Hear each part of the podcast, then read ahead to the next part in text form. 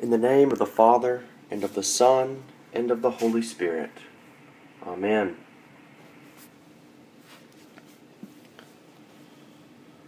A conversation at one point this past year between my wife Sarah and me went like this Sarah, I was running and tweaked my calf muscle to the point where I had to stop and walk home.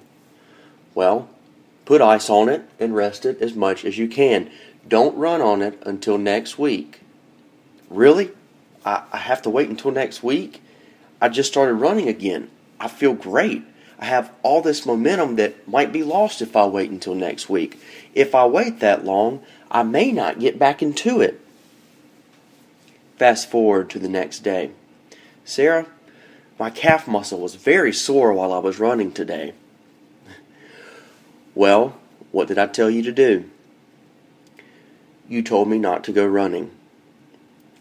You see, my wife Sarah is a physical therapist. Like many in her field and the medical field in general, she frequently has friends and family ask her advice for aches and pains. Sarah, I pulled a muscle. What should I do? Sarah, my back hurts. Can you tell me how I can make it better? Sarah, when I move my arm back like this, I feel a sharp pain in my shoulder.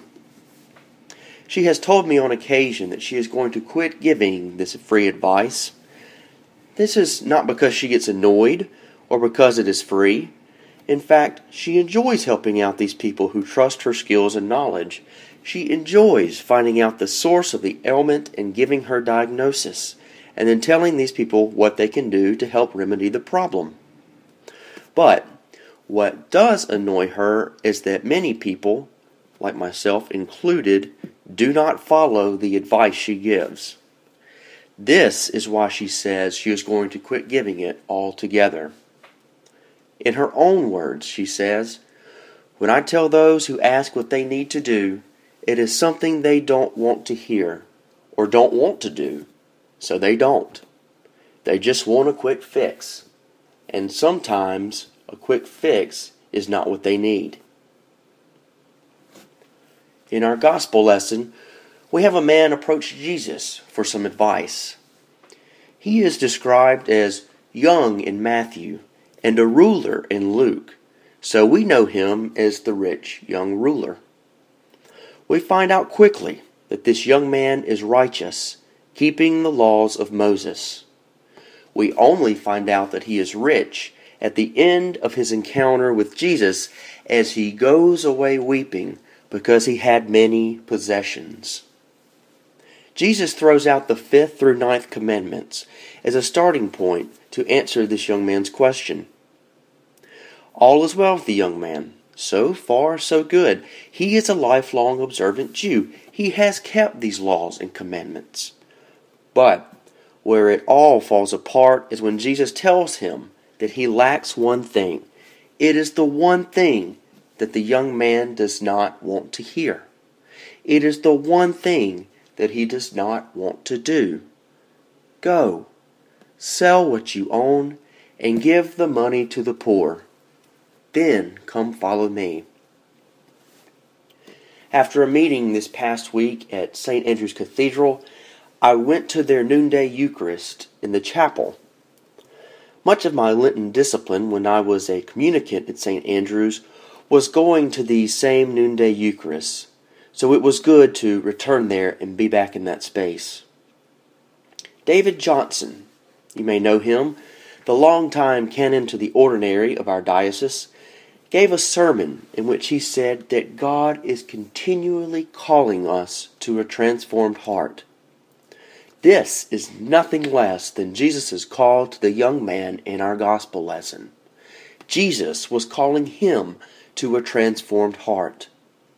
The young man might have been fine with simply following Jesus in the end, but it is ultimately selling all his possessions that held him back from a transformed heart. It is his wealth that holds him back from inheriting the kingdom of God. In C.S. Lewis's The Great Divorce, the narrator of the story goes on a bus ride from hell to heaven. When he reaches heaven, He eavesdrops on many different conversations going on between the ghosts of hell, like himself, and the spirits of heaven, who are trying hard to convince the ghosts to stay. Many of these ghosts of hell are a lot like the young man in our gospel lesson. It is not that they are rich like him, or that they are righteous as he is, but they all have one thing holding them back from having their heart transformed. They all have one thing holding them back from inheriting the kingdom of God. One of the ghosts is unable to forgive. Another cannot give up control. Another one cannot give up reputation. And yet another cannot give up an obsession with her outward appearance. Like the young man, they want eternal life, and they ask the spirits of heaven what they must do. And yet, like the young man, they are unwilling to hear it, or do what is necessary, and their hearts are not transformed, and they are unable to inherit the kingdom of God. We all can agree that forgiving someone who has wronged us is not easy. Giving up control and that which makes us feel secure is not easy. Casting away our cares and worries about our reputation is not easy. Giving up our hard earned wealth in which we have worked and sacrificed so much for is not easy. So, no, the continual call from God to a transformed heart is not easy. We are only human. We mess it up. Sometimes we mess it up big time. We hurt others, and others hurt us. We look out for ourselves instead of looking out for others. We do not, and we choose not, to hear the call from God to a transformed heart. We are the rich young ruler. We want eternal life, but we dare not give up the security of wealth, reputation, control, and we dare not forgive those who have wronged us for fear that they will wrong us again. We desire a transformed heart, yet when we ask, Lord, what must we do? We do not like what we hear. We do not like the advice our Lord gives us.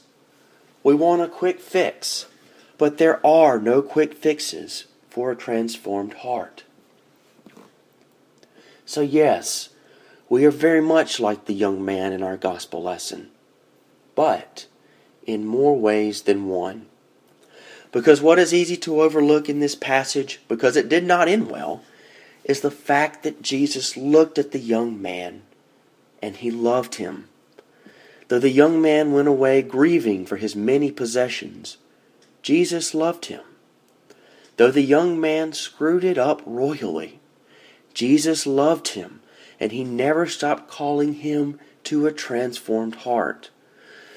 So we are like the rich man because we get it wrong and we mess things up. But we are like him also because in our shortcomings and our failings, and when we screw it up royally, Jesus looks at each of us and loves us. Jesus looks at each of us and loves us, and he never stops calling us to a transformed heart. So, with the assurance that Jesus loves us and is calling us, and with the assurance that we can never fall short of His love and that He will never stop calling us, let us together take a little bread and a little wine for the journey and go from these four sacred walls with transformed hearts so that we may transform the world. Amen.